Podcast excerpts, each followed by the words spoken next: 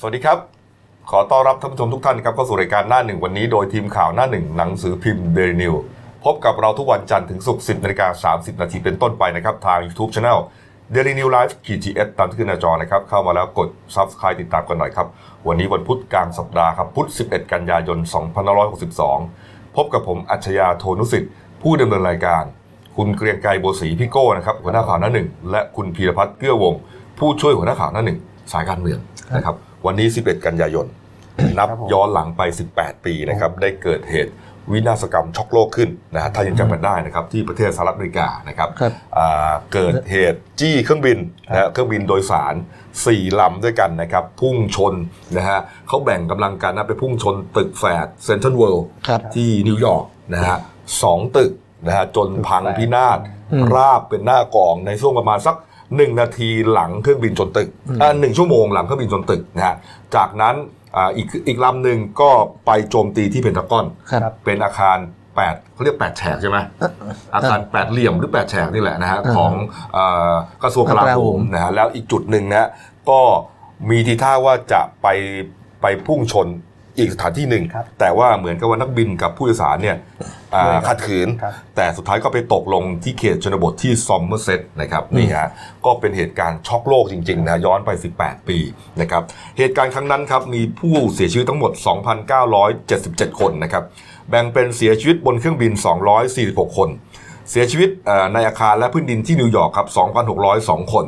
เสียชีวิตที่เพนตากอน 125 คนฮะ ในในจำนวนนี้ครับมีนักผจญเพลิงนิวยอร์กฮะ343คน คือคนที่เข้าไปดับเพลิงตายด้วยฮะเพราะยังไม่รู้ตอนนั้นเข้าไปในตึกไงเห็นไหมฮะอ๋อไม่ก็เข้าไปตึกก็จะไปช่วยคนแต่สุดท้ายตึกถล่มฮะตำรวจนิวยอร์ก 23 คนตำรวจการท่าเรือนิวยอร์กและนิวเจอร์ซีย์37 คน แล้วก็มีผู้เสียหายอีก 24 คนนะช็อกโลโอ้โหนี่ฮะตอนนั้นประมาณสักสองสามทุ่มได้ ผมจำได้ที่เมืองไทยนะอ่าส่วนที่อเมริกาก็ประมาณก็ แปดเก้าโมงเช้าอะครับกำลังจะเริ่มเข้างานกันเลยอ่าใช่นะฮะตอนนั้นผมตะเวนอยู่เป็นนักข่าวใหม่ๆจำได้ รู้สึกว่าพี่โก้เนี่ยจะเข้าเวรหน้าหนึ่งด้วย พี่พี่โก้เป็นคนเขียนข่าวนี้ด้วยนะใช่ใช่ผมจำได้แล้วพี่โก้ก็สั่งงานผม ว่าเอ้ยไปดูที่ดอนเมืองหน่อยเพราะว่าอ่าหลายสายการบินมันอาจจะระงับการเดินทางไปที่นั่นอะไรประมาณเนี้ยครับนี่ฮะก็เป็นเหตุการณ์เมื่อ 18 ปีที่แล้วช็อกโลกครับใช่ครับนะฮะมีอีกเรื่องหนึ่งนะ 11 กันยาพี่โก้มีอะไรสำคัญอีกอะอ๋อเมื่อสักหกปีที่แล้วฮะ ก็เป็นอ่าจะเป็นเหมือนกับขุนพลเพลงลูกทุ่งเมืองไทยเปิดเบอร์หนึ่งก็ได้ฮะอืมสายันสัญญาครับโอ้โหนัร้องพี่ลูกเป้าพี่เป้า ครับทำไมฮะก็เสียชีวิตเหมือนกันครับ โอ้เมื่อวันที่ 11 กันยา 2556 อืมครับผม นี่ฮะคุณเป้าสายันสัญญาเสียชีวิตด้วยโรคมะเร็งตับที่โรงพยาบาลธนบุรีครับ อืมนี่ครับพี่เป้าถ้าจำได้นะครับผมโอ้โหเกลียดห้องเบอร์ห้า โอ้โหหลายหลายเพลงมากไก่ใช่ไหม จ๋าครับผมนะไก่จ๋านี่ไก่จ๋านี่ฮะนี่ฮะ อะไรอีกฮะอ๋อโอ้เยอะเยอะครับ นี่ครับอะนะครับมาดูเรื่องการบ้านการเมืองเราเลยแล้วกันนะครับ หลังจากย้อนเหตุการณ์สำคัญในประวัติศาสตร์ได้ฟังนะฮะครับ เรื่องของร้อยเอกธรรมนัฐพรหมเผ่านะครับรัฐมนตรีช่วยว่าการกระทรวงเกษตรและสหกรณ์นะครับ หลังจากที่ถูกสื่อออสเตรเลียนะครับนำเสนอข่าวย้อนหลังกลับไปเมื่อเกือบ 30 ปีที่แล้วนะฮะประเด็นที่อ่าคุณธรรมนัฐเนี่ยไปถูกจับนะฮะถูกจับที่ออสเตรเลีย ฐาน ค้ายาเสพติดนะฮะอันนี้ข่าวเขาเล่นอย่างนั้นนะฮะข่าวเขายืนยันอย่างนั้น คุณธรรมนัฐก็ชี้แจงไปแล้วเมื่อก่อนตั้งคอรมอครับนะฮะยืนยันความรู้สึกของตัวเองคือว่าอ่าเรื่องนี้เนี่ยไม่ใช่คดีค้ายาอืมแกไปโดนเรื่องที่รู้เห็นแต่ไม่แจ้งครับเท่านั้น แล้วก็ถูกจำคุกแค่ 8 เดือนใช่ครันะบแล้วก็ถูกกักบริเวณอะไรแล้วก็ใช้ชีวิตอยู่ที่ซิดนีย์4ปีสี่ปีครับแต่ว่าข่าวอ่าของสื่อออสเตรเลียที่ย้อน ที่ย้อนมาใหม่เนี่ยมันคนละเรื่องกับที่คุณธรรมนัฐบอกอืมใช่ครับ เพราะว่าสื่อออสเตรเลียเนี่ยก็คือไปสืบค้นเหมือนกับไปดูไมโครฟิล์มของข่าวเก่าในประมาณเออปี 2536 ขึ้นมาเนี่ยครับแล้วก็พบว่ามันไม่ใช่ไม่ใช่เรื่องของการจำคุก 8 ปีเอ้แปดเดือนในข้อหาของการเหมือนกับ รู้แล้วไม่แจ้ง รู้แล้วไม่แจ้งเออเขาเหมือนกับ บอกอ้างคำพิพากษาของศาลว่ามีความเกี่ยวข้องกับอืมยาเสพติดด้วย แล้วก็จริง ๆ คือโดนจำคุก 4 ปี นี่ฮะก็เรียกว่าหนังคนละม้วนนะฮะครับเมื่อวานนี้ครับคุณอ่าท่านนายกนะฮะพลเอกประยุทธ์จันทร์โอชาก็พูดถึงประเด็นนี้ ก็ยืนยันว่าอ่าเป็นข่าวเก่านะเป็นข่าวเก่า แล้วก็มีสีหน้าเคร่งเครียดนะท่านนายกเนี่ยนักข่าวก็พยายามไปถามเนี่ยนะก่อนที่จะประชุมครมเนี่ยแล้วก็เดินเข้าตึกไปเลย นี่ฮะอืมแต่นักข่าวก็พยายามไปไล่ถามคนที่น่าจะอ่าน่าจะเป็นมีส่วนเกี่ยวข้องนะฮะอ่าเอ่อรู้เรื่องเอ่อเรื่องนี้ด้วยเนี่ยนะอย่างท่านพลเอกประวิตรวงษ์สุวรรณรองนายกก็บอกว่า เป็นเรื่องเก่านะร้อยเอกธรรมนัฐเนี่ยเคลียร์จบไปแล้วอ่าแล้วก็เชื่อว่าเรื่องนี้จะไม่ส่งผลกระทบต่อภาพลักษณ์ของรัฐบาล เพราะเป็นเรื่องของร้อยเอกธรรมนัฐเพียงคนเดียวอ่าไม่เกี่ยวข้องกับประเทศไทยฮะครับครับตอบแบบเดียวกับพลเอกอนุพงศ์เผ่าจินดาจริงตอบได้หรือเปล่าอย่างนี้นะคือถ้าคุณธรรมนัฐเนี่ยฮะ เขาเป็นๆรัฐมนตรีเอ่อเป็นเป็นคนขับรถแท็กซี่ เป็นคนขายข้าวมันไก่ อันนั้นเป็นเรื่องของเขาฮะแต่คุณธรรมนัฐก็เป็นรัฐมนตรีนะฮะครับรัฐมนตรีต้องเอ่อถูกแต่งตั้งโดยนายก ถูกแต่งตั้งโดยแล้วโปรดเกล้าแล้วก็ด้วยมีอ่าแล้วจะไม่ข้อเกี่ยวกับกำหนปดระเทศไทยเหรอเนี่ยมันต้องมีข้อคุณสมบัติตามรัฐธรรมนูญด้วยไง เอออันนี้ก็ว่าไง มันเป็นคดีที่เกิดขึ้นต่างประเทศเหมือนอ๋อเหมือนรู้สึกว่ามีคนเคยพูดเรื่องนี้แล้วเออมันเกิดขึ้นที่ต่างปคืระอเทศไม่คืใช่อในประเทศพูดไทยง่ายๆว่าพยายามจะบอกว่าไม่เกี่ยวยังไงก็ไม่เกี่ยวเพราะหนึ่งเป็นคดีที่สิ้นสุดไปแล้วสองอ่าเกิดในต่างประเทศครับอืมแล้วก็สามก็คือสิ่งที่คุณธรรมนัฐเคยพูดคือคดีเนี้ยเขาได้รับการล้างมลทินแล้วครับอ๋อนี่ฮะอ่านักข่าวเมื่อวานนี้ทั้งวันเนี่ยฮะเราเรียกว่าก่อนเข้าประชุม ระหว่างประชุมหลังประชุมเนี่ยนักข่าวก็พยายามจะถามประเด็นนี้อืมกับทั้งคุณธรรมนัฐ กับท่านทั้งนายกครับและอีกหลายท่านเลยนะฮะก็ช่วงก่อนเข้าประชุมเนี่ยก็ก็อ่าอย่างที่บอกมาแล้วเมื่อกี้เล่าให้ฟังแล้วนะครับว่านายกไม่พูดอะไรคุณธรรมนัฐคุณธรรมนัฐก็พยายามเหมือนเลี่ยงด้วยนะคุณธรรมนัฐก็ไม่พูดตอนไม่พูดด้วยใช่ไหมตอนแรกขึ้นเอใช่อไม่นะพูดฮะแล้วก็ด้วยปกตินี่มาเร็วก่อนประชุมครมสัก 20นาทีได้อืมอันนี้มาแบบฉิวเฉียดเลย วิ่งขึ้นตึกเลยแล้วเข้าเข้าด้านหน้าโดยปกติเข้าด้านข้างอืมแต่หลังจากประชุมครมเสร็จครับช่วงบ่ายครับนี่ฮะก็ยังอ่าพูดนายกนะฮะออกมาพูดนะฮะ พูดบอกว่าเรื่องนี้ร้อยเอกธรรมนัฐชี้แจงไปหลายหลายรอบแล้ว ขอให้จบเรื่องดังกล่าวครับอืมจบกันสักทีอืมนะนักข่าวเขาพยายามถามว่าโอ้ยมันจะทำให้รัฐบาลประยุทธ์สองเนี่ย มีตำหนิหรือเปล่า เนื่องจากว่ารัฐมนตรีหลายคนเนี่ยมีคดีติดตัวมาท่านนายกก็บอกว่า รัฐบาลในอดีตที่ผ่านมาว่ามีคนที่มีตำหนิอยู่ทั้งสิ้นนะครับ แต่ทุกคนผ่านการตรวจคุณสมบัติตามขั้นตอนที่มีอยู่ในกฎหมายเรียบร้อยแล้วเขาก็ถามรัฐบาลของคุณไม่ใช่เหรอเออ เออเออทำไมไม่ตอบว่ารัฐบาลของเราจะทำยังไงต่อไปคือเหมือนกับจริง ๆ อยากจะเรียกว่ามันมันมันเหมือนเป็น after shock นะ เพราะว่าคือการประสานงานของพรรคพลังประชารัฐ หรือว่าผู้ที่มีอิทธิพลมีอำมีอำนาจในการเคลียร์กลุ่มต่างๆ ทั้งรวมพรรคเล็กทั้งรวมกลุ่มขั้วในพรรคพลังประชารัฐเนี่ยคือร้อยเอกธรรมนัฐครับเพราะฉะนั้นคือพอมันมีปัญหาอย่างนี้ปุ๊บ เขาก็อาจจะเหมือนกับยังเรียบเรียงอะไรไม่ค่อยถูกอะมันเหมือนกับไว้ไปเออเหมือนเป็น after shock อะเขาเลยบอกไปก่อนว่า ไม่กระทบกับอะไรทั้งสิ้นเออแล้วก็เรื่องนี้มันจบไปแล้ว อ่าพยายามท่องคาถาแต่นี้สุก่อดนท้ายตอนบ่ายอ่าคุณธรรมนัฐก็ออกมา ให้สัมภาษณ์นักข่าวยาวเหยียดเลยนะ ถึงประเด็นที่ว่านี้ก็นี่แล้วออกให้สัมภาษณ์ประมาณว่าเอ่อจะฟ้องร้องดำเนินคดีกับทุกคนที่เกี่ยวข้องตอนนี้ได้มอบหมายให้ทนายความและฝ่ายกฎหมายไปดำเนินการแล้ว บอกถึงขั้นว่าเรื่องนี้เนี่ยทำกันเป็นกระบวนการ มีโครงข่ายที่เกี่ยวข้อง มีนักข่าวเขียนข่าวในประเทศไทยอ่าแล้วก็ส่งข่าวไปให้นักข่าวออสเตรเลียเขียนอีกครั้งหนึ่งเพื่อจะดิสเครดิตตัวเองโอ้โหเออมันใช่ปะเนี่ย เป็นกระบวนการเลย เป็นกระบวนการนะฮะคือจริง ๆ เรื่องการสมคบคิดเนี่ย ในสังคมอืมในโลกนี้มันก็มีอยู่นะ แต่อืมว่าเราอย่าด่วนตัดสินตรงนี้ดีกว่า ขออมให้มีกระบวนขอให้มีการเปิดเผยความจริงออกมาในอนาคต เพราะคว่ารับเรื่องนี้ พูดง่ายๆว่าสื่อออสเตรเลียอ้างเอกสารจากการไปขุดข่าวเก่าในไมโครฟิล์มนะเออปี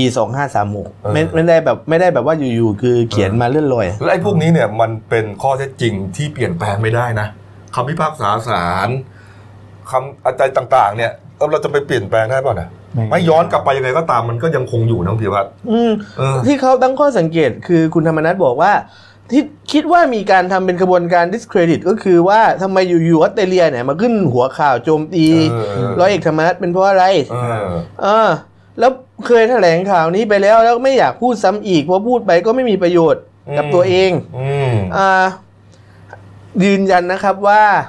ถ้าต่อไปใครพูดเรื่องอดีตของผมอีก ผมจะไม่ตอบโต้อะไรแล้ว แต่แต่จะดำเนินคดีทุกรายเลยอ้าว ร้อยเอกธรรมนัฐบอกอย่างนี้เลย เอานี่ฮะนักข่าวก็พยายามถามว่าเอ๊ะตอนที่ถูกสอบสวนเนี่ยไปรับสารภาพเพื่อแลกกับการลดหย่อนโทษหรือเปล่าคุณธรรมนัฐบอกเลยบอกว่า ผมไม่เคยรับสารภาพครับเพราะไม่เคยกระทำความผิด และไม่ใช่คนบงการ จากนี้จะเดินหน้าทำงานเพื่อประชาชน หากย้อนอย่าไปย้อนกับอดีต ถ้าไปทำอย่างนั้นประเทศไทยจะเดินหน้าได้อย่างไร นี่อืมแล้วตอนหนึ่งเนี่ยเรียกว่าเหมือนกับหัวร้อนขึ้นมานิดนึงนะ ผมว่าหากข้องใจเปิดหน้ามาชกกันเลยดีกว่าโอ้ไม่ต้องไปเป็นอีแอดอย่างนี้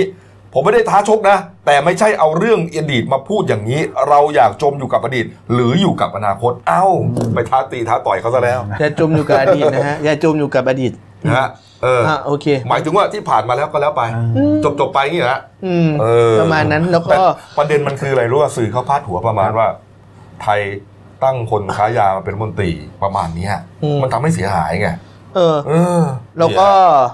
ตอนนักข่าวก็ถามต่อนะครับ อืม เกี่ยวกับว่าพอโดนโจมตีแบบเนี้ย อืม ยังจะยืนยันว่าจะทำงานต่อหรือเปล่าร้อยเอกครับ ธรรมนัฐก็บอกว่าทำไมผมต้องลาออกจำไว้เลยลูกผู้ชายอย่างผมเนี่ย อยู่บนโลกแห่งความเป็นจริงอืมอืมจริงๆมันเป็นคนละประเด็นนะในความรู้สึกผมนะก็ก็ก็อยู่ในโลกของของคุณธรรมนัฐก็ได้นะแต่ว่าเรื่องที่มันเสียหายก็ต้องชี้แจงนะอืมและประเด็นที่จะไปหาว่าเอ่อมีกระบวนการหรือว่ามาชกกันเลยอะไรเนี่ยแหมมันมันก็มันสคนสละเรื่องกันสไตล์ห้าวๆของท่านนะครับเออสไตล์ห้าวๆของร้อยเอกธรรมนัฐเองแต่ทีนี้อืมก็คือ พอเกิดข่าวปุ๊บเราก็รู้กันเลยว่าอย่างเนี้ยฝ่ายค้านรับลูกแน่อืมอืมๆฝ่ายค้านรับลูกแน่ๆก็คือมีการขู่เรื่องเกี่ยวกับการอภิปรายไม่ไว้วางใจต่อ มีหลังแน่นอนใช่ไหมมีแน่นอนเพราะว่าเขาบอกว่าคุณอดิศรเพียงเกตนะครับ ซึ่งเป็นอ่าโฆษกพักร่วมฝ่ายค้านเนี่ยครับ บอกว่าประเด็นของร้อยเอกธรรมนัฐเนี่ยกระทบต่อภาพลักษณ์ของรัฐบาลแน่นอนอืมต้องดังนั้นร้อยเอกธรรมนัฐเนี่ยต้องลาออกก่อนฝ่ายค้านถล่มเพราะว่าฝ่ายค้านจะเปิด อภิปรายไม่ไว้วางใจเรื่องนี้ โอ้โห ซึ่งคงจะไม่ซึ่งไม่ได้ไม่ได้หมายถึงว่าในวันที่ 18 นี้นะ ไม่ทันเหรอฮะเพราะว่าคือมันไม่ทันอะ อะ จริง ๆ มันไม่ทันเพราะว่า 18 นี้บิดประชุมบิดสมัยประชุมสภาแล้ว อืม แล้วก็ 18 นี้ก็มีอภิปรายทั่วไป ไม่ลงมติกรณีถวายสัตว์อยู่ อืม รวมถึงเรื่องที่มาของรายได้ เพราะฉะนั้นสมัยหน้าเจอกันโดยเฉพาะกรณีที่ ร้อยเอกธรรมนัฐเนี่ยฝ่ายค้านบอกว่ามีลักษณะเข้าข่ายขัดต่อคุณสมบัติ ขัดต่อรัฐธรรมนูญมาตรา106เอ๊ะ160นะครับ วงเล็บอืมครับ6แล้วก็มาตรา98วงเล็บ10ครับคือเคยต้องคำพิพากษาถึงที่สุดเกี่ยวกับความผิดตามกฎหมายว่าด้วยยาเสพติด โอ้โห คือในรัฐธรรมนูญเนี่ยไม่ได้ระบุครับว่าต้องเป็นศาลไหนครับถูกไหมฮะอืมเขียนแค่ว่าคำพิพากษาถึงถึงที่ที่สุสุดด ให้ใช่จำคุกคดียาเสพติด แล้วมันก็เข้าข่ายไหมล่ะ แล้วแล้วแล้วจำไหมล่ะ จะแปดเดือนหรือจะสี่ปีแล้วมันจำไหมล่ะเออเขาอ้างว่าเขาก็พูดง่ายๆว่า รัฐบาลงานเข้าไม่หยุดอะตอนเนี้ยอืมเราเราไม่รู้ว่าหลังจากนี้จะมีคดีอะไรกันอีกหรือเปล่า ครับ อ่า แต่วันที่ 18 นี้ก็คือรอดูพลเอกประยุทธ์อืมที่เป็นไฮไลท์ในวันที่ 18 เราดูพลเอกประยุทธ์ตอบเรื่องถวายสัตว์ครับซึ่งก็มีข่าวว่าช่วงเช้าท่านอาจจะไม่เข้าไปก่อนทั้ง มีการนัดประชุมตั้งแต่9โมงครึ่งนะครับ อืม แต่มีข่าวว่าช่วงเช้าท่านอาจจะไม่ไปก่อนอาจจะไปงานที่สภาพัฒน์ก่อน อืมแล้วก็ตอนบ่ายอาจจะเข้าไปนั่งฟังไปนั่งตอบ แล้วอีกอย่างหนึ่งก็คือเรื่องของที่มาของที่ควรจะสนใจมากมากมากเลยนะก็คือที่มาของรายได้รัฐบาล อืม ว่าจะมีการเก็บภาษีอะไรเพิ่มอีก เพราะว่าหมายถึงคือกระทรวงการคลังเนี่ย ออกมาแสดงท่าทีแล้วว่า อาจ จะต้องมีการหารายได้เข้าประเทศเพิ่มเนี่ยนั่นไงอืมก่อนจะไปประเด็นนั้นนะผมกลับมานิดเดียวฮะเพราะว่าเป็นประเด็นโปรยของเราอยู่ฮะก็ระหว่างที่ประชุมเสร็จสิ้นใช่ไหมกรณีคุณธรรมนัฐฮะอืมก็ระหว่างเอ่อหลังจะมารอรับประทานอาหารร่วมกัน หลังประชุมครมครับพลเอกประยุทธ์กับร้อยเอกธรรมนัฐก็มายืนดูทีวีภายในห้องอาหารปรากฏว่าแหมทีวีก็เจ้ากรรมจริงรายงานข่าวของคุณธรรมนัฐขายาพอดีเลยนะฮะก็นักข่าวก็อ่านข่าวเป็นฉากฉากฉากฉากฉากเลย ปรากฏว่า คุณธรรมนัฐนะฮะ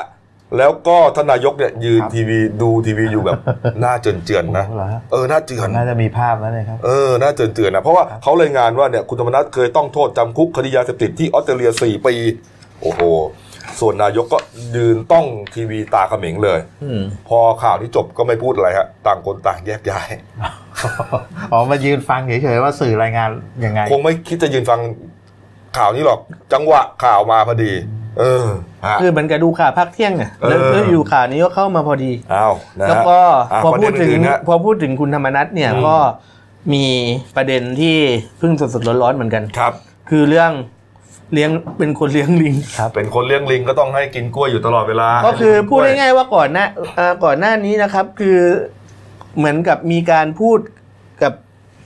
มีการเจรจาระหว่างคุณธรรมนัฐกับคุณพิเชษฐ์สถิตรัชวานครับหัวหน้าพักประชาธรรมไทยเกี่ยวกับเรื่องการเกลี่ยเก้าอี้โควต้ากรรมาธิการอืมปรากฏว่าก็เหมือนกับตอนนั้นการเกลี่ยเหมือน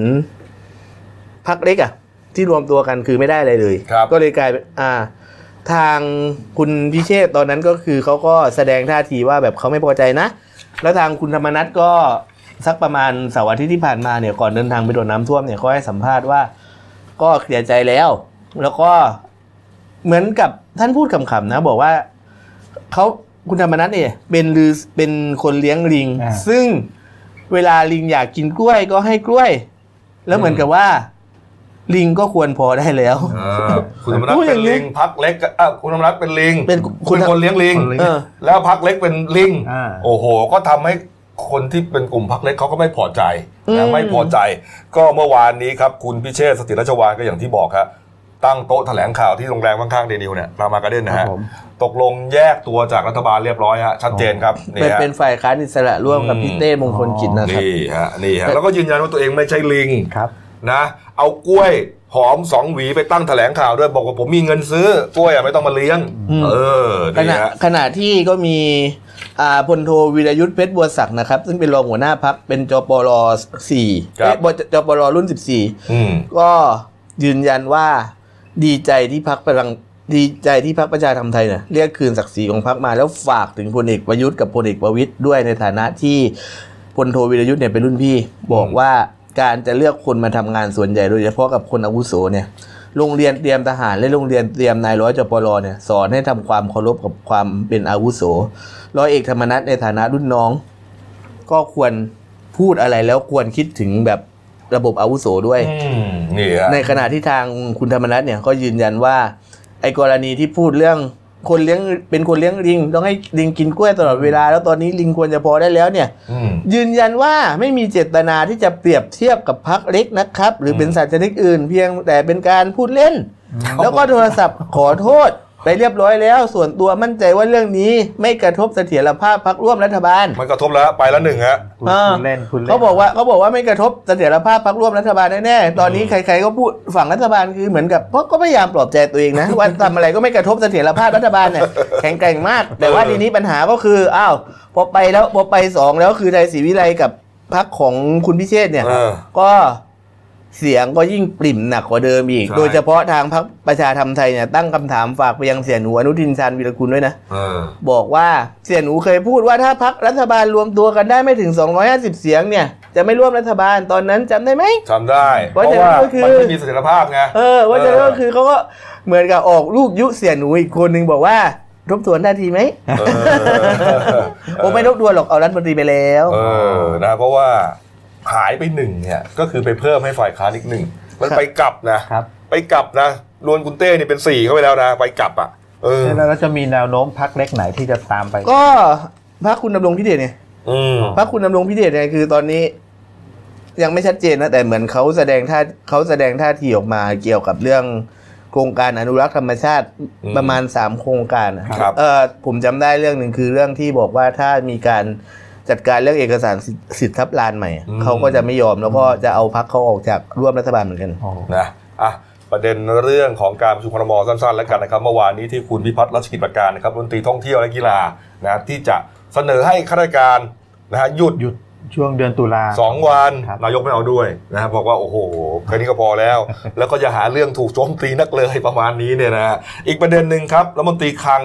นะครับ ก็ที่ เอ่อเสนอที่ประชุมครมครับครมก็มีมติเห็นชอบให้ขยายระยะเวลาการปรับลดภาษีมูลค่าเพิ่ม หรือภาษีแวดในอัตรา 7%ออกไปอีก 1 ปีครับ จากเดิมจะสิ้นสุด 30 กันยายนนี้ครับจะต้องเป็น 10%แล้วนะฮะปรากฏครับว่าก็ดูจากสังเอ่อสภาพเศรษฐกิจต่างๆเนี่ยยังไม่พร้อมครับเออก็ไม่พร้อมให้เหลือที่จะขึ้น7%พอก็ยังแล้วขยายไป 1 ปีนะฮะแล้วทำไมไม่ขยาย 2 ปีก็บอกว่าปีต่อปีดีกว่า มันจะได้ดูเศรษฐกิจทีละท่อนทีละท่อนไปนะครับอ้าวมาดูเรื่องพักเพื่อไทยบ้างครับ พักเพื่อไทยเมื่อวานก็ทำท่าจะแตกดังโพะเนี่ยนะฮะโอ้หลังจากที่สสนะฮะสองคนนะครับ ไปทะเลาะวิวาททำร้ายร่างกายกันต่อหน้าหัวหน้าพักภายในห้อง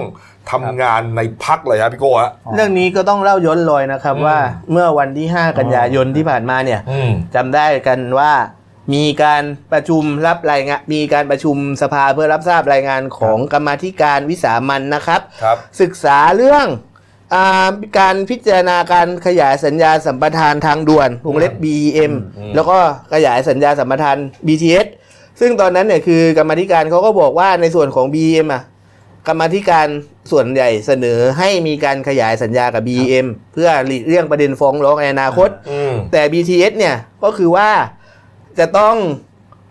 ปี 72 ให้ดึงกลับมาที่ให้ดึงกลับมาเป็นสมบัติของรัฐ เพื่อที่ว่าจะบริหารจัดการให้มันมีราคาที่เป็นธรรมมากขึ้น ครับ แล้วมันก็เกิดการถกเถียงกันโดยที่ว่าอ่าคุณนวัดต่อเจริญสุขเนี่ยบอกว่าเขาไม่ยอมรับรายงานกรรมาธิการชิ้นนี้ครับบอกว่าเคยได้ข่าวว่ากรรมาธิการบางคนอะเรียกรับผลประโยชน์หรือเปล่ามีโพ่งโพ่งขึ้นมาในที่คุณประชุม ยุทธพงศ์เจริญเสียนเนี่ยเป็นกรรมธิการใช่ อ่าแต่ว่าเป็นอยู่ในพรรคเดียวกัน อ่า ก็เรื่องนี้ก็เลยเหมือนกับอ่าเป็นเรื่องอ่าบาดหมางกันอยู่ในสภามา ใช่เพราะว่าตั้งแต่วันที่ ตั้งพอคุณนวัดบอกว่ามีคณะกรรมาธิการบางคนเนี่ยรับมีกรรมมีกรรมเอ่อมีกรรมาธิการบางคนเนี่ย รับผลประโยชน์หรือเปล่าเรื่อง B อ่าเรื่อง BEM เนี่ยอืมขอตั้งข้อสังเกต ปรากฏว่าคุณยุทธพงศ์เนี่ยซึ่งเป็นกรรมาธิการก็โต้ขึ้นมาทันทีเลย บอกว่ากรรมาธิการบางทุกคนเนี่ย มีความซื่อสัตย์สุจริตหมดอืมแล้วก็ไม่มีรับไม่มีการไม่มีการรับผลประโยชน์แน่นอนและที่สำคัญคือ ไม่เกี่ยวกับคดีจ้างวานไม่เกี่ยวกับคดีจ้างวานฆ่าเอาเนี่ยเออไปเหน็บเขาก็เป็นเรื่องคาใจกันมาพักหนึ่งปรากฏว่าเมื่อวานนี้ฮะครับ เรื่องคาใจนั้นแตกดังโป๊ะครับ ครับ ก็คือคุณยุทธพงศ์เนี่ยเดี๋ยวย้อนไปนิดนึงคุณยุทธยุทธพงศ์นี่เป็นสสมหาสารคามอืม พรรคเพื่อไทยส่วนคุณนวัธเตาะเจริญสุขนี่เป็นสสขอนแก่นครับเป็นเป็นโปรโมเตอร์มวยด้วย ครับอ่าเป็นอ่าทางไอ้โปรโมเตอร์โปรโมเตอร์มวยนี่รู้สึกจะเป็นของลูกสาวแม็กอืม มวยไทย ครับ แล้วก็พอดีเมื่อวานมีประชุม ประชุมพรรคเพื่อไทยอืมก็ที่ไอ้อาคารพรรคเพื่อไทยที่ถนนเพชรบุรีตัดใหม่ครับ ก็คือประชุมช่วงสาย แล้วก็ช่วงเที่ยงๆเนี่ย ก็ทางอ่าคุณสสยุทธพงศ์เนี่ยก็ไปทานข้าวกับทางหัวหน้าพักอืมที่ห้องหัวหน้าพักคุณสมบัติอมรนิวัฒน์ครับผมอ่าที่ห้องชั้นสี่อืมแล้วก็เกิดเรื่องเรื่องขึ้นที่ว่ามีเหตุทะเลาะวิวาทอืมแล้วก็พอหลังเกิดเรื่องปั๊บสื่อ สื่อก็เลยไปสัมภาษณ์เนี่ยคุณยุทธพงศ์ซึ่งยังอืมอยู่ในที่เกิดเหตุครับ ก็ได้ภาพที่เกิดเหตุ ซึ่งคุณอันนี้เป็นฝั่งคุณยุทธพงศ์พูดนะครับ อ่า ก็เล่าเหตุการณ์ว่าช่วงสายเนี่ยก็มาประชุมที่พักอ๋อช่วงเที่ยงก็ไปรับประทานอาหารที่ห้องอาหัวหน้าพัก ในระหว่างรับประทานอาหารเสร็จก็นั่งปรึกษาหารือคุยกัน อืม ระดับมีผู้ใหญ่หลายท่านอยู่ในพักในห้องนั้น อืม ก็มีรองหัวหน้าพักหลายท่าน ครับ คุณชูศักดิ์สิรินินครับคุณผม เกรียงกันตินัน พวกนี้ครับฮะก็นั่งกันอยู่เต็ม คุยเรื่องปัญหาน้ำท่วมภาคอีสาน เออ ระหว่างคุยอันนี้เป็นทางสสยุทธพงศ์ก็อ้างว่าคุณนวัดเนี่ยอยู่มาๆเดินเข้ามาในห้องเดินอ่านอ่านเข้ามาเลยเอ่ออันนี้เป็นเป็นคำกล่าวอ้างของคุณยุทธพงศ์ก็อืมเดินเข้ามาพร้อมอ่าลูกน้องสองคนอืมเดินมาก็ไม่ไม่เหมือนเรียกจะเรียกให้ออกมาคุยแล้วคุณยุทธพงศ์ไม่ออกอ๋อก็เลยมีการคุณยุทธคุณยุทธพงศ์ก็บอกว่าโดนล็อกแล้วก็โดตนบล็อกหัวตัวแล้วก็เอาลูกน้องเข้ามา ครับคุณนภัสเอาเอาลูกน้องเข้ามาสองคนเขาบอกว่าเหมือนเป็นมือปืนอ่าอืมลักษณะคล้ายมือปืนเอออัอันนี้เป็นคำกล่าวอ้างคุณยุทธพงศ์เลยที่ให้สัมภาษณ์สื่ออมพอปั๊บโดนล็อกปั๊บโดนตบศีรษะอืมอ้าวก็วุ่นเลยสิครับคราวนี้ครับทางทางผู้ใหญ่ก็เลยห้ามปรามเข้าไปห้ามแต่ห้ามก็ปรามแล้วก็ดึง แล้วก็ดึงปรากฏว่าก็มีบางคนโดนลูกหลงด้วยมีรายงานข่าวว่าคุณประเสริฐจันทร์รวงทองรองหัวหน้าพักที่เป็นสสโคราชเนี่ยก็โดนลูกหลงโดนชกด้วย เพราะว่าเอ คืออลูกหลงเนี่ยส่วนใหญ่จะโดนแบบถากๆนะอ่าโดนตามนี้แต่คุณอะไรนะประเสริฐโดนเข้าเบ้าตาเลยฮะผมว่าตาเขียวอันนี้จริงข้อเท็จจริงเอาตาเขียวเลยฮะไม่รู้ว่าจะเป็นยังท่าไหนไงไม่รู้ต้องต้องต้องรอดูต้องรอว่าต้องรอดูอันนี้ก็ประชุมเออสภานะดูสภาพอะคงจะให้แบบนักข่าวไปดูหน้าไปดูหน่อยว่าแผลเป็นยังไงบ้างเออแต่ทีนี้เราก็จะบอกว่าสาเหตุที่คุณนวัดไม่พอใจในเรื่องของการอภิปรายในเรื่องงบประมาณที่คุณยุทธพงศ์พาดพิงครับขึ้นมาบอกว่า ในกรรมาธิการไม่มีใครเกี่ยวกับประเด็นการฆาตกรรมเนี่ย เพราะว่าคือที่ผ่านมาคือคุณนวัดเนี่ย คือเคยตกเป็นผู้ต้องหาในคดีอืมอ่าจ้างวานฆ่าคุณสุชาติโคตรทุมปลัดอืมอบจขอนแก่นอืมมันก็เลยแบบว่าพอไปพูดกลางสภานั้นก็มันเป็นก็เรื่เป็อนงประที่เด็นใจนะดำก็แต่เหตุการณ์นั้นยังไม่จบนะครับ ก็คือคุณยุทธพงศ์ก็หลังเกิดเรื่องยังไม่กล้าออกจากห้องเออที่เจ้าตัวอ้างก็บอกว่าอ้าวนั่นลักษณะมันคล้ายมือปืนเหมือนแล้วออกไปก็ไม่รู้ว่าจะมีใครรอยมีบอกว่ทำร้ายอยู่ข้างนอกหรือเปล่ามีเพื่อนสสบอกว่าอย่าเพิ่งออกมาเออก็เลยตัดสินใจโทรไปแจ้งทางผู้กำกับสอนอมักกะสันครับ ให้ตำรวจมารับตัวไปที่สอนอมักกะสันก็ไปอืมแจ้งความอืมไปแจ้งความเพื่อดำเนินคดีข้อหาทำร้ายร่างกายกับครับทางสสนวัตนั่นเบื้องต้นก็แจ้งแล้วก็เล่าเรื่องเป็นแบบนี้ตอนนี้ช่วงบ่ายครับสื่อก็พยายามติดต่อสอบถามคุณนวัตอืม ซึ่งคุณนวัดก็ยืนยันว่าข้อเท็จจริงไม่ใช่แบบที่คุณยุทธพงศ์พูดเลยฮะอืมก็ปฏิเสธอย่างเดียวว่าไม่ครับถึงขนาดมีขั้นตบศีรษะอะไรตามที่ยุทธคุณยุทธพงศ์กล่าวอ้างคุณยุทธพงศ์นี่อ่าบอกว่าถูกคุณนภัสเนี่ยตบให้ศีรษะอ่าให้ลูกน้องล็อกแล้วก็ตบศีรษะเออออ่าแล้วตอนนี้พอช่วงค่ำอ่าเรื่องก็ไปถึงเหมือนว่าชักสื่อนำเสนอเยอะอืมก็ทางผลสุดท้ายทางคุณหญิงสุดารัตน์เกยุราพันธ์ซึ่งเป็นประธานยุทธศาสตร์พรรคครับเพื่อไทยอืมก็เลยเรียกสั่งให้คุณอ่า เพื่อมาเคลียร์ปัญหาเรื่องเนี้ยให้คเป็รันบอ่าเรียกคุณนวัดมาอืมซึ่งคุณนวัดก็มาจอนช่วงหัวค่ำพร้อมกับคุณเดี๋ยวนะครับอืมอ่าทางคุณวรวัตรเอื้ออภิญญากุลครับให้ไปเป็นตัวตัวกลางเพื่อประสานงานเรื่องเคลียร์ปัญหาที่เกิดขึ้นอืมทางคุณวรวัตรแล้วก็คุณนวัดก็เลยมาให้สัมภาษณ์สื่ออีกรอบหนึ่งครับ ซึ่งก็ยืนยันว่าเรื่องทั้งหมดก็ได้ได้ปรับความเข้าใจอะไรกันแล้วอืม จบแล้วอะไม่ยังไม่จบคือพยายามปรับความเข้าใจแล้วก็ให้คุณนนนวัดเนี่ยมาขอโทษ อืมซึ่งคุณนวัดก็ขอโทษทั้งหัวหน้าพักขอโทษทั้งอ่าประชาชนว่าทำเรื่องที่เกิดความวุ่นวายขึ้นครับ แต่ก็ยังยืนยันว่าไม่ไม่ได้ตบอืม ไม่ได้ตบศีรษะของอืมอ่าสสยุทธพอันงศ์นี้อันนี้ที่เห็นเนี่ยคือคุณคุณคุณนวัดครับ คุณนวัดนะครับผมคนที่ช่วงก่อหตุเป็นช่วงหัวค่ำครับอืมเนี่ยที่ซึ่งคุณวรวัตรเป็นคนพามาพบสื่อออ่าก็ให้ให้เจ้าตัวเนี่ยมาอธิบายเลยว่าเรื่องข้อเท็จจริงมันเกิดขึ้นว่ามันเป็นยังไงอะไรแน่แบบนี้อ่านะซึ่งคุณนวัดก็บอกว่าปกติผมก็ไม่ค่อยชอบออกสื่อนะแล้วก็ไม่ครับมีอะไรจะชี้แจง และก็เป็นสิทธิ์ของคุณยุทธพงศ์ครับส่วนเรื่องประธานกรรมธิการในสัดส่วนของพรรค อีสานที่ได้หกเก้าอี้นั้น มีการหารือกันลงตัวแล้วไม่มีความขัดแย้งกัน ครับอีสานคุยกันรู้เรื่อง เพราะนั้นอย่าไปออกข่าวทำนองว่าเราขัดแย้งกัน ไม่มีครับ เออประเด็นเขาไม่ได้สนใจตรงนั้นแหละประเด็นก็คือเขาสนใจว่าคุณไปตกกระบาลเขาอะเอ้ยคุณไปตกไม่ ศีรษะเขาอะอันนี้ฝั่งฝั่งคุณนวัดก็ยังยืนยันว่าไอเขาเล่าช่วงเกิดเหตุเลย อืมช่วงเกิดเหตุก็มีผู้ใหญ่ในพักนั่งกันอยู่จริง อ่าและที่บอกว่าลักษณะคล้ายมือปืนสองคนก็ไม่ใช่ใครเป็นน้องชายแล้วก็คนขับรถ อืม ไอ้วันเกิดเหตุไอ้ช่วงเกิดเหตุเนี่ย มาที่พักกำลังเอาเสื้อแม็กมวยไทยเนี่ย มาแจกให้กับที่มีคนขอเยอะเสื้อโปโล แล้วที่เขาโดนตบศีรษะเนี่ยเขา คือช่วงจังหวะเกิดเหตุเข้าไปเปิดประตูเข้าไปคือจะเรียกอืม เรียกคุณยุทธพงศ์ให้ออกมาออกมาคุยกัน ครับ แต่คุณยุทธพงศ์ไม่ออกก็เลยมีการดึงดึงตัวออกมา อ๋อ พยายามดึง อันนี้เป็นฝั่งคุณนวัดพูดพยายามดึงนั้นก็ผิดแล้วล่ะ อ่าพยายามดึงตัวออกมาคุยกันอย่าไปคุยข้างในมีผู้เออใหญ่เยอะอะไรแบบนี้แต่ไปคุณยุทธพงศ์ไม่ออก นี่เป็นคำกล่าวอ้างของคุณคุณนวัดนะครับนี่ฮะเนี่ยคุณยุทธพงศ์ก็ยืนยันบอกว่าการกระทำลักษณะนี้ไม่เคารพกันบะอะกฎหมายอย่างยิ่งครับขนาดตัวเองเป็นสสและไปถึงรองหัวหน้าพักยังถูกกระทำขนาดนี้ ถ้าเป็นประชาชนจะโดนขนาดไหนครับแล้วก็วันนี้นะฮะ 11 กันยายน 10โมงเช้าแกจะไปพบกับพลตำรวจเอกจากทิพย์ชัยจินดาผบตร ที่สำนักงานตำรวจแห่งชาตินะฮะเพื่อขอกำลังตำรวจคุ้มครอง เพราะก็ไม่รู้ว่าจะถูกนายนวัดนี่มาตบ กระโหลกตบศีรษะหรือว่าจะทำอะไรมากไปกว่านี้ฮะขอแค่สอนอมักกะสันไม่ได้เหรอต้องไปขอโบโบเลยอ่ามันต้องเอาสอสอไงต้องเรื่องใหญ่หน่อยไงขอรู้สึกขอกำลังกำลังตำรวจคุ้มครองด้วยเออจะขอกำลังตำรวจคุ้มครองฮะอ่านะฮะอ้าวนะครับอะมาปิดท้ายที่ข่าวนี้นะครับ วันนี้นะครับ9โมงเช้านะครับศาลฎีกานะฮะก็เป็นศาลจังหวัดพัทยานะครับจะอ่านคำพิพากษาศาลฎีกานะครับคดีที่พนักงานอายการครับเป็นโจทยื่นฟ้องนายอลิสมันพงษ์เรืองรอง อดีตแกนนำนปชกับพวก รวม 13 คนนะฮะหลังจากที่ไปก่อเหตุ พาคนเสื้อแดงครับ บุกล้มการประชุมสุดยอดผู้นำอาเซียน กับประเทศคู่เจรจานะครับที่ไทยเป็นเจ้าภาพเมื่อปี 52 เหตุการณ์นี้เกิดขึ้นที่โรงแรม Royal Kip Beach Resort ที่เมืองพัทยาจังหวัดชลบุรีครับ ในครั้งนั้นนี่ก็สร้างความเสียหายให้กับเอ่อตัวโรงแรมรวมถึงประเทศชาติด้วยนะฮะนี่ฮะกำลังคดีนี้ฮะศาลชั้นต้นนะฮะแล้วก็ศาลอุทธรณ์เนี่ยยืนพิพากษา จำคุกนายอลิสมันกับพวกเป็นเวลา 4 ปี โดยไม่รอลงอาญาครับนะฮะข้อหาก็ผิดไปเยอะหมดฮะไม่ว่าจะเป็นพรบจราจรอ่าการชุมนุมเกินกว่า 10 คนขึ้นไปพวกนี้เนี่ยนะครับนะฮะแล้วก็จำเลยทั้ง 13 คนผมจะอ่านชื่อให้ฟังกันแล้วกันนะครับอริสมันพงษ์เรืองรอง นิสิตสินทุพภัยครับพายัพปั้นเกต วรชัยเหมะ วันชนะเกิดดี พิเชษฐ์สุขจินดาทอง ศักดานพประสิทธิ์พันตำรวจโทไวยพจน์อาพรรัตน์ครับนพพรนามเชียงใต้ สำเริงประจำเรือ สมยศพรมมานายแพทย์วันลบอย่างตรงและนายสิงห์ทองบัวชุมครับ วันนี้ลุ้นกัน ก็จริง ๆ ถ้าเกิดสารดีกาพิพากษาถึงที่สุดให้จำคุกเนี่ยจะมีปัญหาที่อ่าพันตำรวจโทไวยพจน์อภรรัตน์โอ้เพราะว่าท่านเป็นสสอยู่ตอนเนี้ยสสเขตพรรคไหนฮะ สสเขตด้วยพรรคพลังประชารัฐโอ้โหอ๋ออ่าถ้าเพราะฉะนั้นก็คือถ้ามีปัญหาที่โดนจำคุกเนี่ยจะอาจ เข้าข่ายขาดคุณสมบัติ แล้วก็อาจจะต้องมีการเลือกตั้งใหม่สองเขตอืมอีกเขตหนึงก็คือเขตนครที่นครปฐมที่คุณจุมจุมพิตาเขาลาออกอืมของอนาคตใหม่เพราะว่า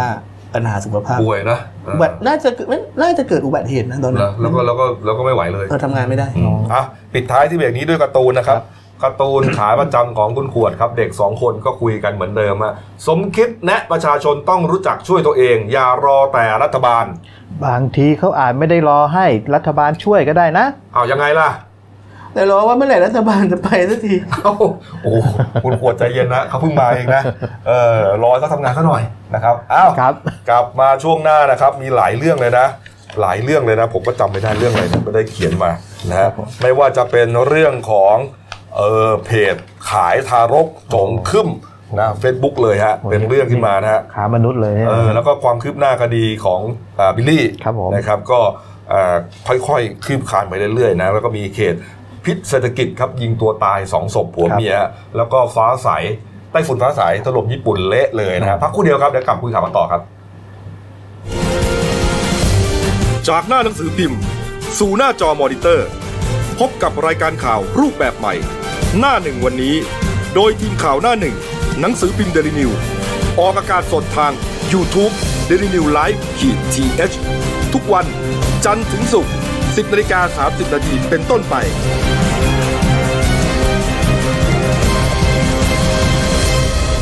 แล้วคุณจะได้รู้จักข่าวที่ลึกยิ่งขึ้น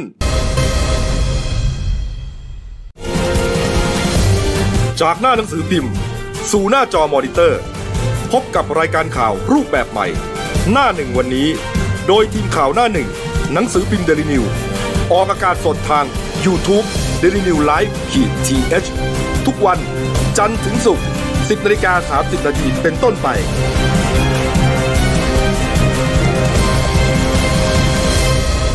แล้วคุณจะได้รู้จักข่าวที่ลึกยิ่งขึ้น ผมช่วงสองของรายการหน้าหนึ่งวันนี้ครับพบกับคุณเติ้ลวรทัศน์กองซับโต ผู้ช่วยนักข่าวหน้าหนึ่งครับ สวัสดีครับ มีเรื่องจะแจ้งให้ทราบครับท่านผู้ชมครับ มี Facebook ใช้ชื่อว่ารับอุปการะเด็กจากแม่ที่ท้องไม่พร้อม Facebook นี้ฮะเขาออกมาเหมือนกับประกาศขายเด็กทารกฮะโอ้โหนี่ฮะในเนื้อหานี่ก็มาประมาณว่าเนี่ยอย่างเงี้ยเข้ามาเลยฮะเนี่ยอายุคันหกเดือนกว่ายังไม่ฝากท้องเพศหญิงกำหนดคลอด5 ธันวาคม 62 พิกัดพังงา จองได้เลยทักแชทมานะคะ ขายกันอย่างนี้ฮะ ขายกันเหมือนขายปลาทองขายขายเสื้อผ้าออนไลน์ป่ะเนี่ยเออทักแชทมาได้เลยโอ้โหนี่ใครโอนจองเคสไว้เหมือนเหมือนจะไปเที่ยวเมืองนอกแล้วอันนี้ก็จะโอนเงินจอง pre-order ไว้ดูฮะดูฮะนี่รับแม่อุ้มอยู่เรื่อยๆนะคะ สนใจทักค่ะเออดูแลอย่างดีเคสต่อเคสไม่มีหักนายหน้า โอ้โหมันนี่นี่เพิ่งสองกันยายนี่มันขายกันจงครึ่มอย่างนี้เลยครับนะฮะก็ปรากฏว่าพอเป็นเรื่องเป็นราวขึ้นมาครับ เรื่องนี้ก็ต้องถึงตำรวจแน่นอนนะฮะเมื่อวานนี้ครับพลตำรวจโทปิยะอุทาโยครับโฆษกสำนักงานตำรวจแห่งชาติ ก็กล่าวถึงประเด็นนี้นะครับบอกว่าจากการตรวจสอบเบื้องต้น พบว่ากรณีดังกล่าวได้มีการใช้ Facebook เป็นช่องทางในการเผยแพร่ แล้วก็ยืนยันว่าการกระทำดังกล่าว ไม่ว่าจะเป็นการแชร์ข้อมูล โพสต์หรือแสดงความคิดเห็นเนี่ยอาจจะเข้าข่ายผิดกฎหมายได้นะครับขณะนี้ได้สั่งการสั่งการให้กองบังคับการตำรวจปราบปรามอาชญากรรมทางเทคโนโลยีตรวจสอบข้อเท็จจริงแล้วนะฮะโอ้หากพบว่าไอ้เพจพวกนี้โพสต์กันแต่ไม่เป็นความจริง ก็จะมีความผิดตามพรบคอมพิวเตอร์นะฮะจำคุก 5 ปีปรับไม่เกิน 1 0 0 0 0แบาท เพราะว่าถือว่าเป็นการกระทำที่ไม่เหมาะสม เนื่องจากผิดศีลธรรม แต่หากตรวจพบว่าเป็นเรื่องจริง มันขายกันจริงนะฮะมีการซื้อกันจริง ซื้อเด็กเอาไปเลี้ยงกันจริง ๆ ตั้งท้องกันจริง ก็จะถูกดำเนินคดีพ่วงเรื่องของค้ามนุษย์ไปด้วย อันนี้จะหนักเลยฮะนี่ฮะนี่ครับ รับแม่อุ้มอยู่เรื่อยๆนี่นี่ฮะ เป็นพวกอุ้มบุญนะเอผอมก็ว่าก็คือคงจะอยู่ในเครือข่ายกันหมดครัอะบผม เออซื้อเด็กรับเอ่อรับเนี่อุ้ยมท้องอุ้มบุญเนี่ยอะไรนะต่างๆ เนี่ยเยอะแยะไปหมดเลย นี่ฮะ ในส่วนของตำรวจนะครับตำรวจปคมนะครับปราบปรามการค้ามนุษย์นะครับพันตำรวจเอกมานะกรีบสัตบุตร รองผู้กำกับการปคมก็บอกว่าทราบเรื่องแล้ว และขณะนี้ครับทางพลตำรวจตรีวรวัตรวัดนครบัญชานะครับ ผู้บังคับการปคม ก็ได้สั่งให้ชุดสืบสวนเร่งตรวจสอบ พร้อมกับลงหาเอ่อลงพื้นที่หาข้อเท็จจริงแล้วโอ้โหหากพบว่าเป็นเรื่องจริงเนี่ยเข้าข่ายการค้ามนุษย์อย่างชัดเจนนะเพราะว่ามีการนำเด็กมาแสวงหาผลประโยชน์ ก็จะรวบรวมเพจ พวกเนี้ยมาดำเนินการครับจับกลุ่มโหนี่นะฮะเรื่องใหญ่นะ แต่เขาตรวจสอบไอ้เพจพวกนี้ปิดไปแล้ว ปิดไปแล้วครับนี่ฮะโอ้มีทั้งขายมีทั้งซื้ออมรู้สึกเมื่อกี้อ่านสักครู่รู้สึกมีติดต่อซื้อก็มีนะครับ ใช่ฮะติดต่อซื้อก็มีครับเลขขายก็มีครับต้องการแบบไหนอะไรยังไง ก็โพสต์ความต้องการไว้ เหมือนกับเราต้องการรองเท้าอะอ่าใช่ ต้องการพีออเดอร์ไปก่อนว่าเดี๋ยวเดี๋ยวจะไปเมืองนอกนะเดี๋ยวจะไปซื้อสีสิบสีแดงสั่งไว้ติดเหลืองอะไรเงี้ยนะอ่าเออเนี่ยฮะขายกันอย่างนั้นเลยนะครับนี่ฮะในส่วนของเมื่อกี้เป็นส่วนปฏิบัติใช่ไหมครับในส่วนของนโยบายครับคุณจุติไกรเลิกษ์ครับรัฐมนตรีการพัฒนาสังคม และความมั่นคงของมนุษย์นะฮะก็บอกถึงประเด็นนี้เหมือนกันว่าแน่นอน เป็นการแอบแฝงค้ามนุษย์อย่างแน่นอน ทางกระทรวง ก็จะได้ประสานงานกับตำรวจปคมให้ตรวจสอบ แล้วก็เร่งดำเนินการอย่างใกล้ชิด เท่าที่ทราบ Facebook นี้เนี่ยนะเฟซเอ่อเพจ Facebook นี้เนี่ยปิดหนีไปแล้วนะฮะแต่ยังไงก็ตามเนี่ยการกระทำลักษณะดังกล่าวเนี่ยไม่สามารถทำได้ เพราะว่าเข้าข่ายผิดกฎหมายค้ามนุษย์ และพรบคุ้มครองเด็กนะอ่าถ้าพ่อแม่จะยกบุตรให้คนอื่นนี่ต้องผ่านกระบวนการตามกฎหมายให้ถูกต้องครับเออเขาก็มีกฎหมายอะไรนะ กฎหมายเรื่องของบุตรบุญธรรมครับ นะฮะต้องทำให้ถูกต้องไม่ใช่มาเล่ขายกันอย่างนี้ไม่ได้โอ้นี่แกะรอยตรวจไม่ยากนะผมว่าเนี่ยเพราะบางข้อมูลมีระบุพิกัดไว้เลยเอออย่างสักครู่พิกัดจังหวัดพังงาใช่จะคลอดช่วงเดือนไอ้ธันวาคมเออแล้วเขาก็ไปตรวจสอบส่วนใหญ่ก็เป็นแม่ที่ไม่พร้อมเนี่ย62ครับไปทั้งคันอ่าไปไปมีอะไรกันกับผู้ชายแล้วก็ตัวเองไม่พร้อมไงพอท้องปุ๊บผู้ชายก็ทิ้ง พอทิ้งตัวเองก็ไม่รู้ทำไงเอามาขายพอเลี้ยงไม่มีปัญญาเลี้ยงครับ นะครับ แล้วก็ขายได้เงินด้วยโอ้โหนี่นะทางทางกระทรวงพัฒนาสังคมเนี่ยเขาก็บอกว่าก็แนะนำพ่อแม่ที่เกิดปัญหาอย่างนี้เนี่ยนะเลี้ยงเดี่ยวเนี่ยไม่ว่าจะเกิดจากสาเหตุอะไรก็ตามเนี่ยนะถ้าเอ่อมีปัญหาเนี่ยให้ติดต่อไปที่ศูนย์ช่วยเหลือสังคมของกระทรวงได้ สายด่วน 1300จำให้ง่ายครับ1,300ครับ24ชั่วโมงเลยฮะมีเจ้าหน้าที่คอยช่วยเหลือเต็มที่ อย่าไปเล่ขายลูกโอ้โหเออทำแล้วต้องรับผิดชอบ นี่ฮะนี่เออ เกิดเรื่องอย่างนี้ขึ้นจริงๆนะเนี่ยในประเทศไทยไม่น่าเชื่อนะเออเอามาดูความคืบหน้าคดีของบิลลี่หน่อยครับคุณเออคุณเติ้ลนะครับเอ่อเมื่อวานเนี่ยฮะทางพลเอกประยุทธ์จันทร์โอชาครับนายกรัฐมนตรีครับก็บอกว่ากล่าวภายหลังเป็นประธานประชุมคลมถึงกรณีที่สำนักงานข้าหลวงใหญ่เพื่อสิทธิมนุษยชนแห่งสหประชาชาตินะฮะครับเอ่อเรียกร้องให้ทางรัฐบาลไทยเร่งสอบสวนคดีนำตัว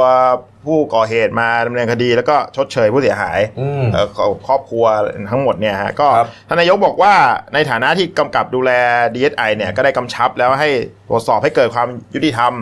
อ่าที่ยังทำแล้วก็เป็นธรรมกับทุกฝ่าย ไม่ว่าใครจะอ่าทำผิดกฎหมายก็ต้องถูกลงโทษ ครับเขาก็ยืนยันว่าไม่เข้าข้างใครนะครับอ่าส่วนกรณีที่ต่างประเทศเรียกร้องมานะก็รับฟัง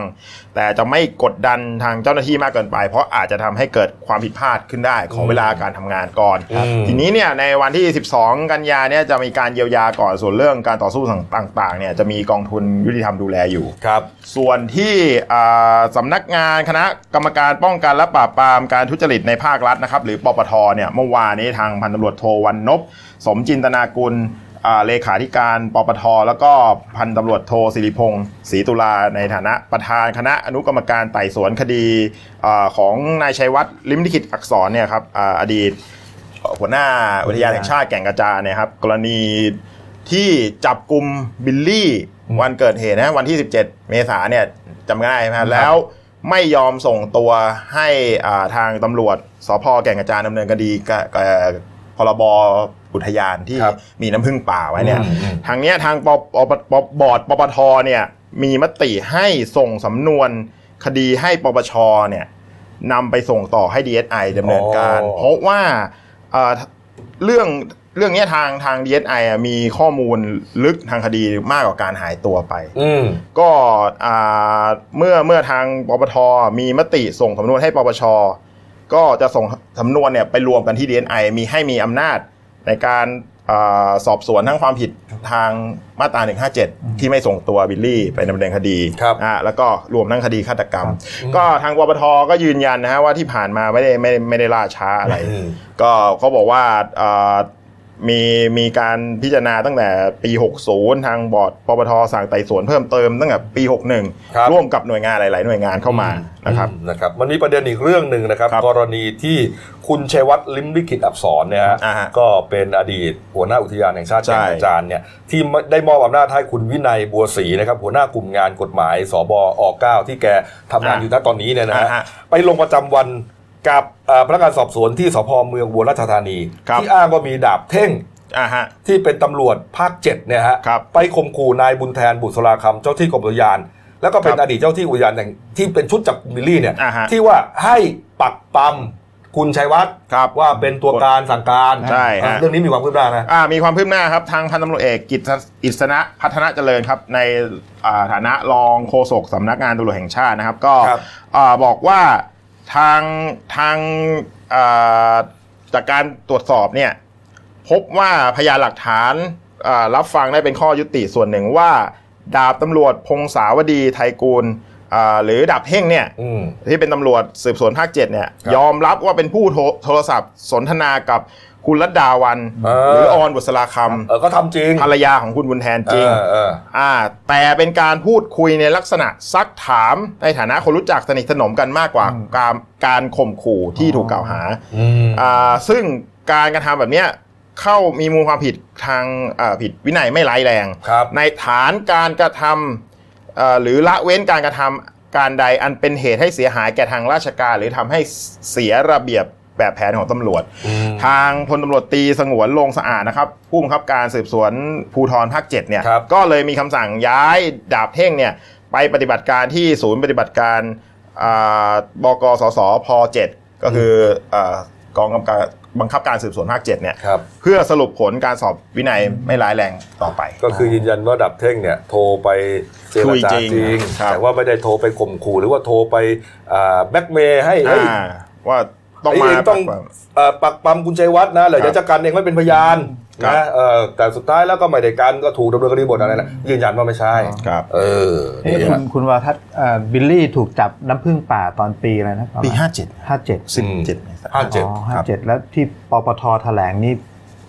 บอกว่าคดีไม่ล่าช้า อืมเรื่องน้ำพึ่งป่าเรื่องปฏิบัติหน้าที่โดยไม่ชอบครับมันน่าช้าเองห้าปีเองห้าปีไม่ไม่ช้าไม่ช้า คดีก็ไม่ได้ซับซ้อนนะครับเออปล่อยหรือยังไม่ได้ปล่อยตัวแค่นี้ก็ก็ตัวอ้างว่าปล่อยไปแล้ว ครับเออเอออ๋อแต่ถถามว่าปล่อยหรือไม่ปล่อยนี่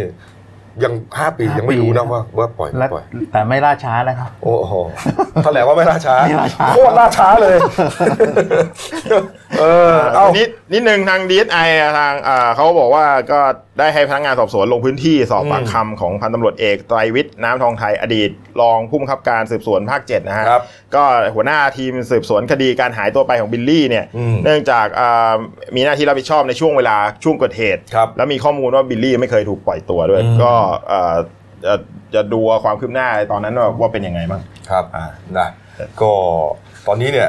ก็ ปล่อยให้ดีไอเขาทำงานสักพักหนึ่งครับนะเพราะว่ามันก็คงจะมีข้อมูลหลายด้านครับไม่ว่าจะเป็นข้อมูลของทางฝ่ายพยานบุคคลครับที่ต้องครับเรียกกันมาสอบครับรวมถึงเอ่อพยานที่เป็นนิติวิทยาศาสตร์ครับครับก็ต้องตรวจสอบกันให้ชัดเจน ต้องครับให้รัดกลุ่มครับนะฮะในส่วนของที่จะออกหมายจับ ที่มีข่าวว่าจะออกหมายเรียกหมายจับอะไรเนี่ยนะตอนนี้ก็คงจะยังครับนะแต่ว่าเอ่อรายชื่อที่มีอยู่เนี่ยก็ ก็ยังตามนั้นอยู่ครับครับนะฮะเท่าที่เช็คข่าวมาเนี่ยนะฮะฮะชอช้างกอไก่สองกอพอพานสองพอแล้วก็บอใบไม้ครับนะฮะเป็นล็อตแรกนะครับที่อาจจะมีส่วนผัวพันครับนะจะจริงหรือเปล่าก็ต้องไปให้การกันนะคครัรับบอ้าวมาอีกคดีหนึงครับเป็นข่าวอาชญากรรมชาวบ้านเนี่ยนะฮะพิษเศรษฐกิจนะครับทำให้มีการเอ่อยิงตัวตายกันสองศพนะครับพี่ครับโกฮะเหตุครับเกิดผมในท้องที่สน.ราษฎร์บูรณะครับ ครับผมก็ที่เป็นจุดเกิดเหตุก็เป็น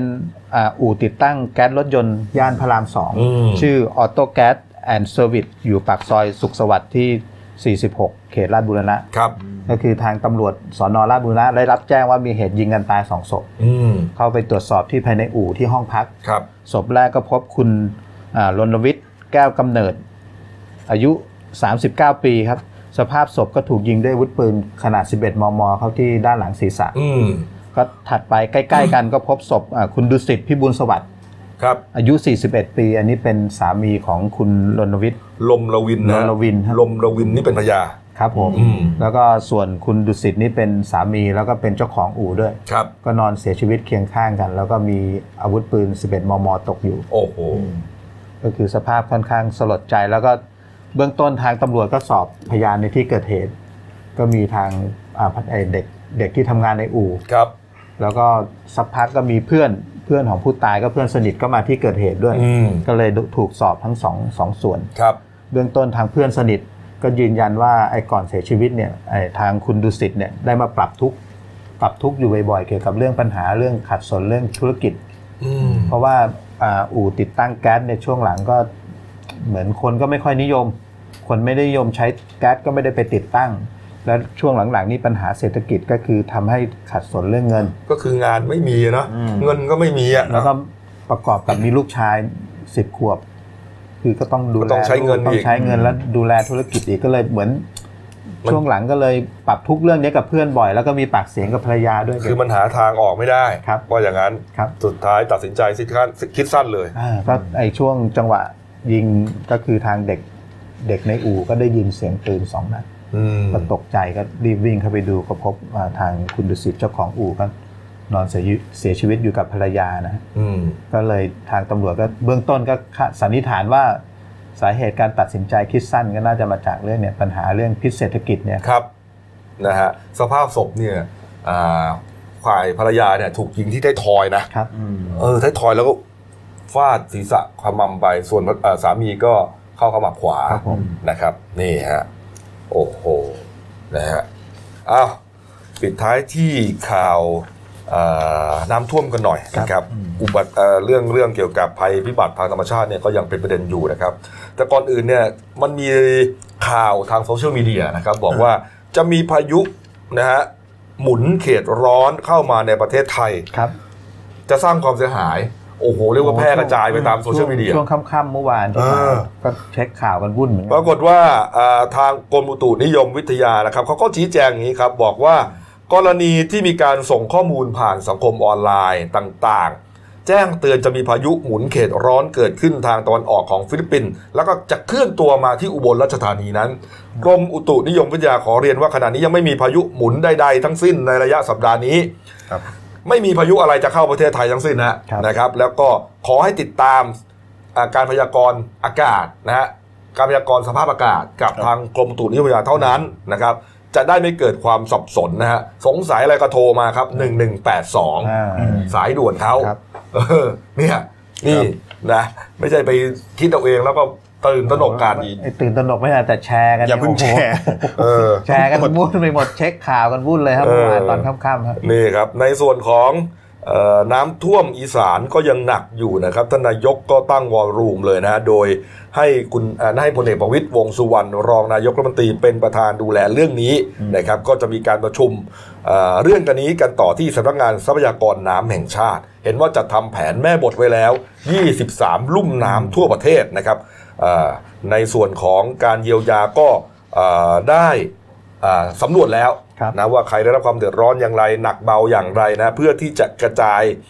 การเยียวยาเข้าไปในขั้นต้นก่อนนะครับ นี่ฮะ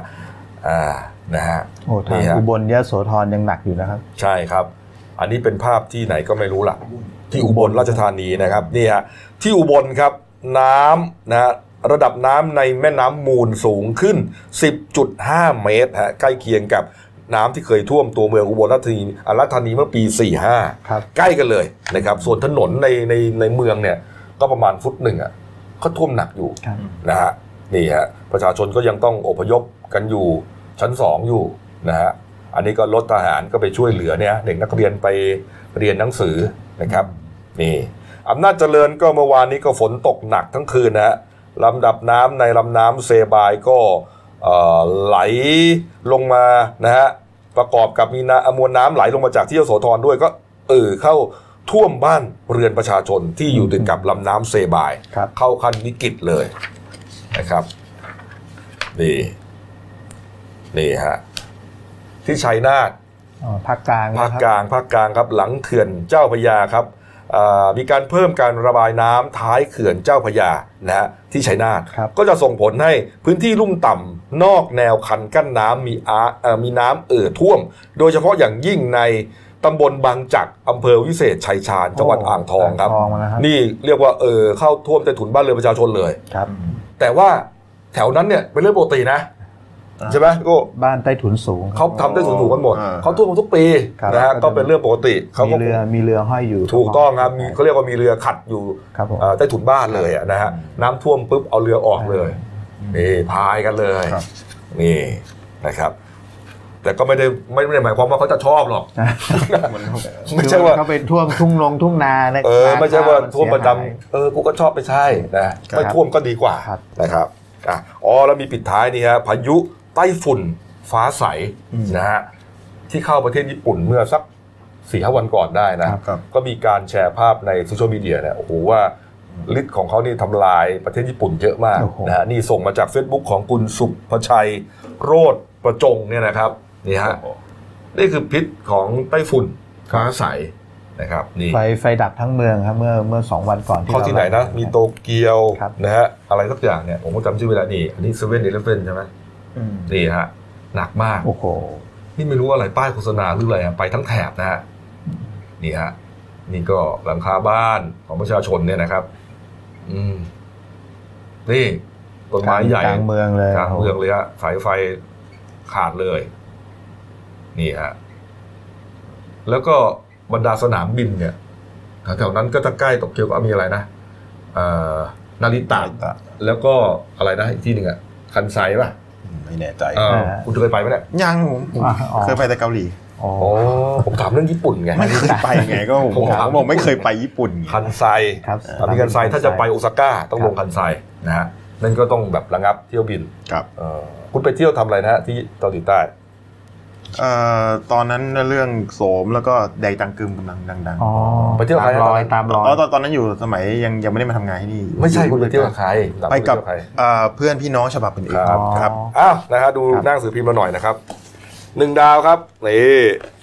เมื่อกี้ไม่ได้เห็นรูปนี้นะนี่ พระพิสุสงฆ์นะฮะที่น่าจเจริญใช่ไหมครับผมอำเภอหัวตะพานต้องพายเรือกันเลยนะครับ นี่พี่โก้เรื่องอะไรอะเนี่ยอ๋อจำคุก3ปี6เดือน ชวนภูก้าวล้วนโอ้โหบุกรุกเกาะปอดะ นี่ก็คดีนานแล้วฮะเออยี่สิบกว่าปีครับโอ้โหโอ้โหนี่ฮะแล้วก็สุดท้ายพอถึงศาลฎีกานี่ รอลงอาญารอลงอาญาครับผมสู้กันมา 33 ปีสุดท้ายเอ่อในหัวชวนใช่ไหมครับผม ก็รอดคุกไปครับนี่ฮะ อ่าเอาละครับครบถ้วนนะครับ ฝากช่องเราด้วยครับ The New Life ขีด GS นะครับ เข้ามาแล้วกด Subscribe กดไลค์กดแชร์ครับกดกระดิ่งแจ้งเตือนมีรายการดีๆทั้งวันและทุกวันครับ ชมรายการเรา 11 โมงครึ่ง ชมรายการแล้วครับคุณเติ้ลอ่าแอดทรานสปอร์ตครับอืมตอนท้าทดสอบขี่จักรยานยนต์ไม่เจ็บไม่พัง โอ้โห นี่ครับ ขี่เป็นหรือเปล่าครับคุณเป็นครับเป็นครับ แต่ไม่มีใบขับขี่ของรถ จักรยานยนต์ครับอ๋อมีแต่ใบขับขี่รถยนต์ธรรมดาครับ ชีวิตคุณนี่เป็นประเด็นทุกเรื่องนะคครัรับบผมอ้าวนะครับ วันนี้หมดเวลานะครับเราสามคนลาไปก่อนขอบพระคุณทุกท่านที่ติดตามรับชมครับ ลาไปก่อนครับ สวัสดีครับ